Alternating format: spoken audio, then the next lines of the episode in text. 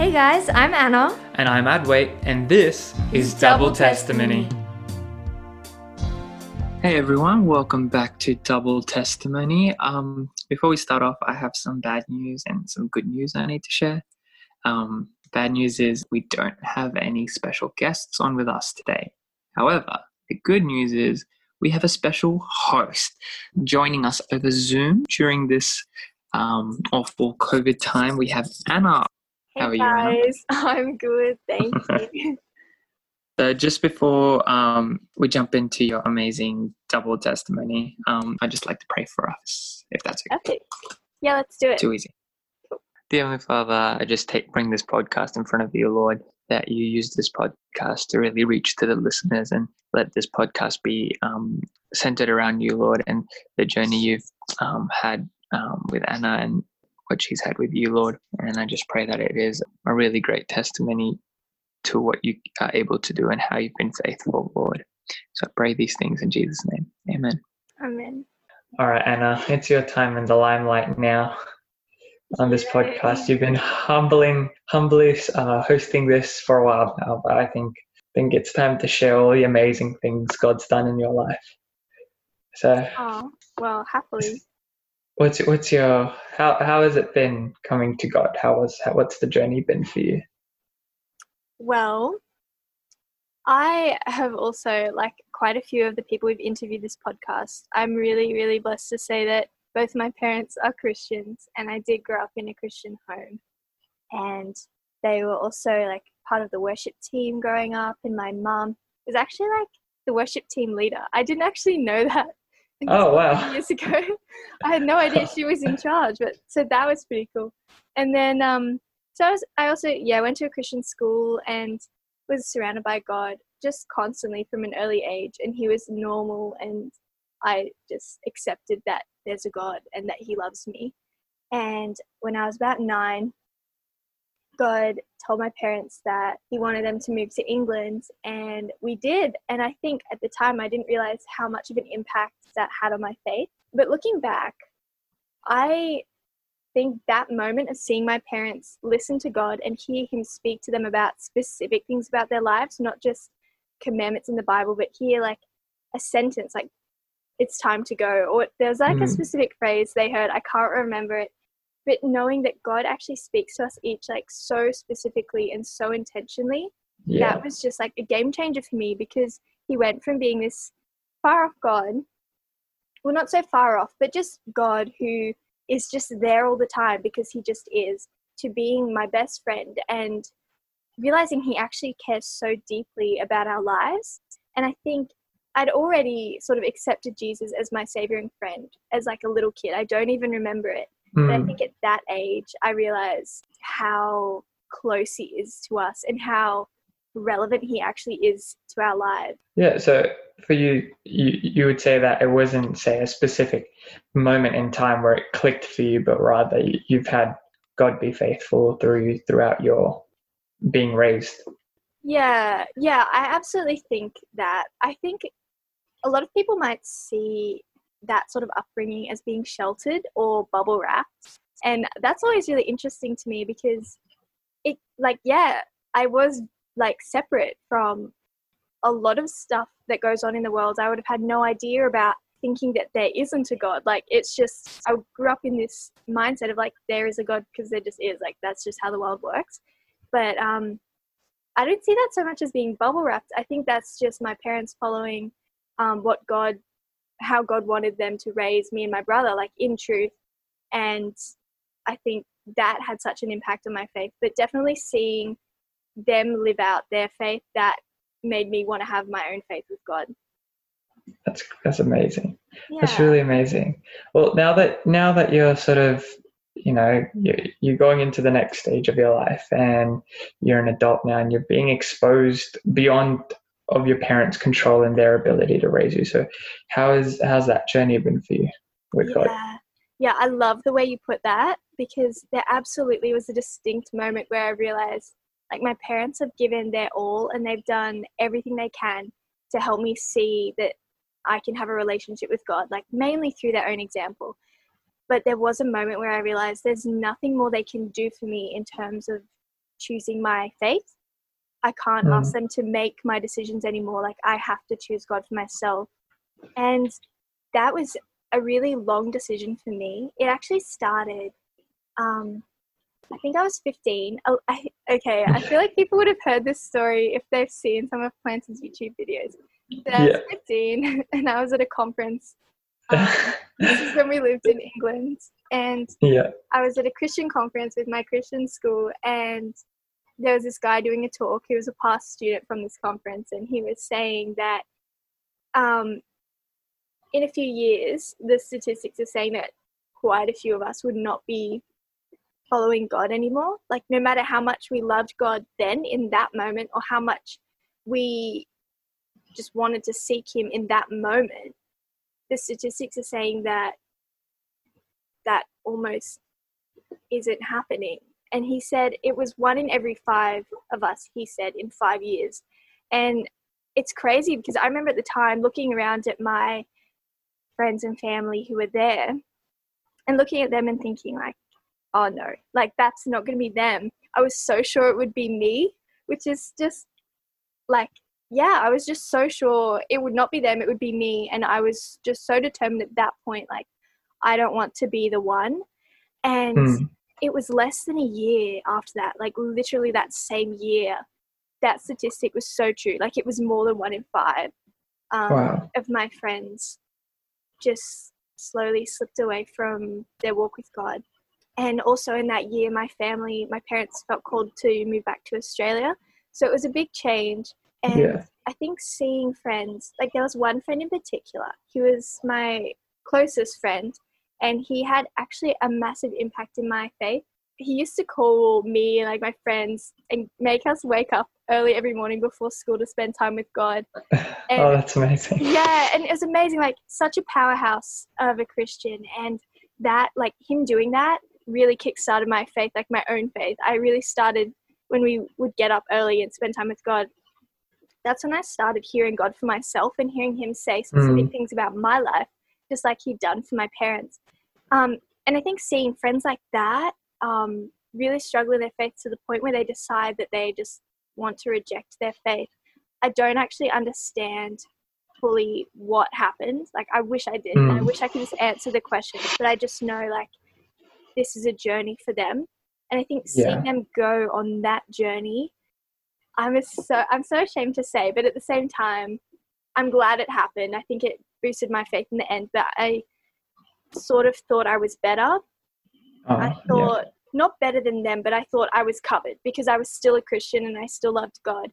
And I yeah. had friends that didn't at all. I thought mm. like that's fine, and I wouldn't really acknowledge God as much. Um, I would sort of go to church on Sundays. I wouldn't rebel like the stereotypical like drinking yeah. rebellion or anything, but I just didn't really acknowledge God. And I think I got to the point where I decided I didn't just want to pretend to follow God anymore. I just wanted to actually follow God and actually get to know Him. Mm. And yeah, I think I wouldn't have come to that decision if I hadn't seen others struggle, if I hadn't gone through that year of just feeling numb and feeling like I didn't feel God, so He mustn't be real. But by the end of that year, I realized like it's not about what you feel, it's about who God is. And it's not about pretending to follow Him, it's about actually following Him. Yeah. And what would you say, like during this time of really figuring out and making sure that you're not that one in five, what would have been your like what was your top priority in making sure you weren't mm, yeah. that one in five? That's a really good question. Um, personally, I've always struggled with feeling guilty about mm. just anything. Like literally, I would have a conversation with someone and feel like, oh, I might have sounded slightly rude, and feel so guilty. And it's been, it's had such a hold on my life and I think feeling guilty before God has been such a stumbling block for me. And I think one thing that has taught me um, to be planted is to not listen to what you feel to be true about God, but to actually invest in time with Him and time in His Word to find out who He is and what He thinks about you. Mm-hmm. Because there are so many commands in the Bible um, that aren't pleasant. Like for example, Moses, like he had he had this experience with God where God was burning this bush, like he was fire on a bush, and the bush wasn't burning, and he was standing on holy ground, and he knew that he was in the presence of the Lord. But God told him to go speak to Pharaoh, and Moses was like, "Oh no, I don't want to do that." And I think I see that happen so much um, in my life where there's things we just don't want to do, or there's like things God says about us that we just don't seem to want to believe, but actually mm-hmm. investing this time with God. And the easiest way to do that is through His Word. Um, when I don't feel something to be true, I got to go to the Word because it's just documented in there. Like God loves yeah. me. Like no matter how I yeah. feel, that's what it says. Yeah. Yeah, it's always, it, no one wants to put themselves in a place of discomfort. But I guess that's really where you'll find God because He's the one that's going to support you. Mm. So uh, I'll say for you going now, continuing on, how has it been? Mm. Like coming, you're now here, and you made the move to Australia. You've you've you've got your church and you've got your friends and family. How is it? How is it going with your journey in that sense? Mm. Yeah, I think my journey now, I've really seen God's hand more in like my upbringing now, if that makes sense. Like I yeah. look back and I see when I was 13 and this friend would make me get up at 6 a.m. and spend time with God. Yeah. And it was sort of a, a bit of a drag at first, but then it just became what I loved. And I remember when I was 13, um, I don't know like why, but I told my friends like I'm gonna go on a search for wisdom and I was just reading through Proverbs and um, looking back in my journals, there is so much. There's so many like visions, or not just visions, but just things I believed God said to me that I didn't understand at the time. And when I turned 18, I felt God's presence in a different way because I knew He was saying to me, now that you're officially, like legally separate to your parents, I can sort of have my way with you now. Like I can yeah. use you separately, which was mm. so exciting. And I started to, um, he just started to play these visions I'd had as a, a younger adult or teenager, put them back in my mind, and I realized how that upbringing had been really important and he, how he'd had his hand mm. in like my relationship with him so early on. And I've seen even like in my journals, there's stuff about I am planted by rivers, like from back mm. when I was 13, when I had no idea about um, how relevant that would be in my life later on and realizing like what it actually means to be planted in your faith and why that matters and why it's not just for the adults or your parents or mentors and why you should be planted in your faith as a teenager and young adult. Yeah. Mm. Yeah, plant planted has definitely been would you say your shift in I guess, how your journey's been going mm. from like it's sort of added a drive to your journey. Yeah. Would you mean like I'm planted by rivers the ministry? Yeah. Yeah. The ministry, like working in that ministry. Yeah. Okay. Yeah. Hundred percent. I think um, I had this quote the other day that oh, it might be my new favorite quote. Um, it said, "Do not be so busy doing the work of the Lord that you forget about the Lord of the work. Mm. And oh, I think that's so powerful, powerful yeah. for any Christian involved in ministry, or actually really any Christian. I I'm so sure that if you are a Christian, you're a leader. Like it doesn't mean you have mm. to stand on a stage, but you're a leader because you know we're the light of the world. We have to point people to the truth we found and the God we love.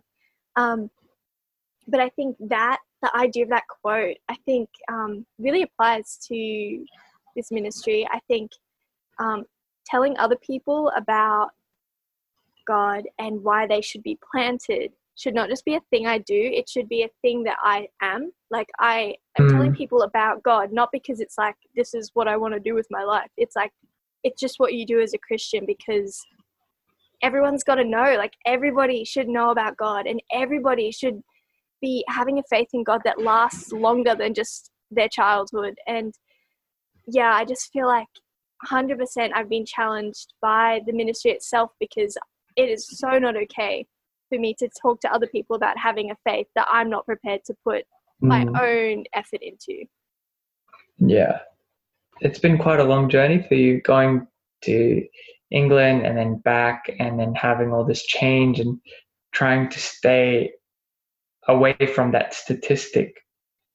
Um, and definitely I see I see that you've you've um, taken planted on as a great ministry to not just for your own um, to have God work in your own life, but work through you as well. And I think that's been amazing and encouraging to see through you as well. Yeah, it's been really encouraging, and um, I can't wait for next week, which is going to be our final episode for this season. Yeah. Not our final final, but our final final for the season. Yes. It's, it's going to be good, and definitely more, more, more, more things for our listeners to really take on board and really take with them. Um, and hopefully, the Lord speaks through us, and I'm sure He will um, for that episode. But um, till next time, thank you, Anna, for Thank you. coming out of your humble host position and being our lovely special guest today. Well, thank you for having me as a lovely special guest today. well, thank you guys for listening, um, and we'll see you on our final episode next week. Splendid. Cool. Bye, guys. Bye. Miss us already? It's okay, we understand. You can check out I'm Planted by Rivers, our YouTube channel, and stay encouraged and up to date on our Instagram and Facebook, I'm Planted by Rivers. Also, you can go directly to our website, iamplantedbyrivers.wordpress.com, where you can find weekly motivating blog posts and even our testimonies. And before you know it, it'll be this time again next week. So till then, Stay stay planted. planted.